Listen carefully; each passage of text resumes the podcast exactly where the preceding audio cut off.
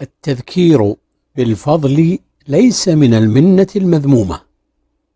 فتذكير الوالد للولد والزوج لزوجته بفضله لا يعتبر من المن والأذى خاصة عندما يكفر إحسانه أو يساء إليه. جاء أبو بكر رضي الله عنه يستأذن على النبي صلى الله عليه وسلم فسمع عائشة وهي رافعة صوتها على رسول الله صلى الله عليه وسلم فأذن له. فدخل.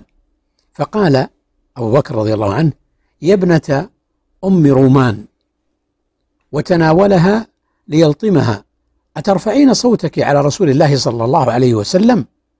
فحال النبي صلى الله عليه وسلم بينه وبينها. فلما خرج أبو بكر جعل النبي صلى الله عليه وسلم يقول لها يترضاها ألا ترين أني قد حلت بين الرجل وبينك؟ وفي رواية فجعل النبي صلى الله عليه وسلم يحجزه يحجز أبا بكر وخرج أبو بكر مغضبا. وفي رواية قال النبي صلى الله عليه وسلم لعائشة كيف رأيتني أنقذتك من الرجل؟ ثم جاء أبو بكر فاستأذن عليه فوجده يضاحكها. قال فأذن له. فدخل عليه. فقال أبو بكر رضي الله عنه يا رسول الله أشركاني في سلمكما كما أشركتماني في حربكما. رواه الإمام أحمد وأبو داود والنسائي في الكبرى وصححه الألباني والأرناوط وفي رواية فمكث أبو بكر أياما ثم استأذن على رسول الله صلى الله عليه وسلم فوجدهما قد اصطلحا. فقال لهما أدخلاني في سلمكما كما أدخلتماني في حربكما. فقال النبي صلى الله عليه وسلم قد فعلنا قد فعلنا. ورفع الصوت من عائشة رضي الله عنها لم يكن فيه سوء أدب وإنما كان فيه غيرة. ففي رواية استأذن أبو بكر على رسول الله صلى الله عليه وسلم فسمع صوت عائشة عاليا وهي تقول والله لقد عرفت أن عليا أحب إليك من أبي مرتين أو ثلاثا.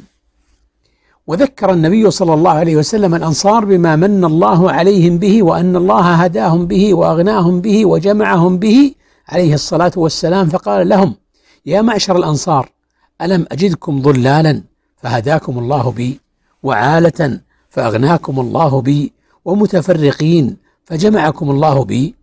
ويقولون الله ورسوله أمن أي أكثر منا. وهم يقولون الله ورسوله أمن فقال ألا تجيبوني؟ فقالوا الله ورسوله أمن رواه البخاري ومسلم.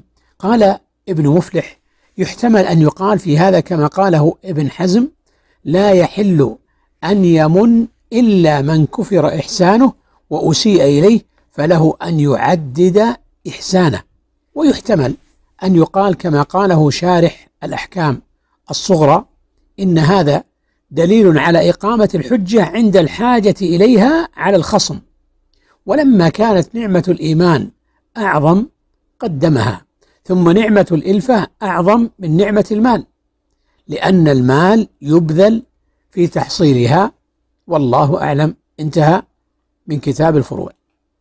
بل هذا أمر معروف حتى عند أهل الجاهلية أي التذكير بالفضل والمكانة.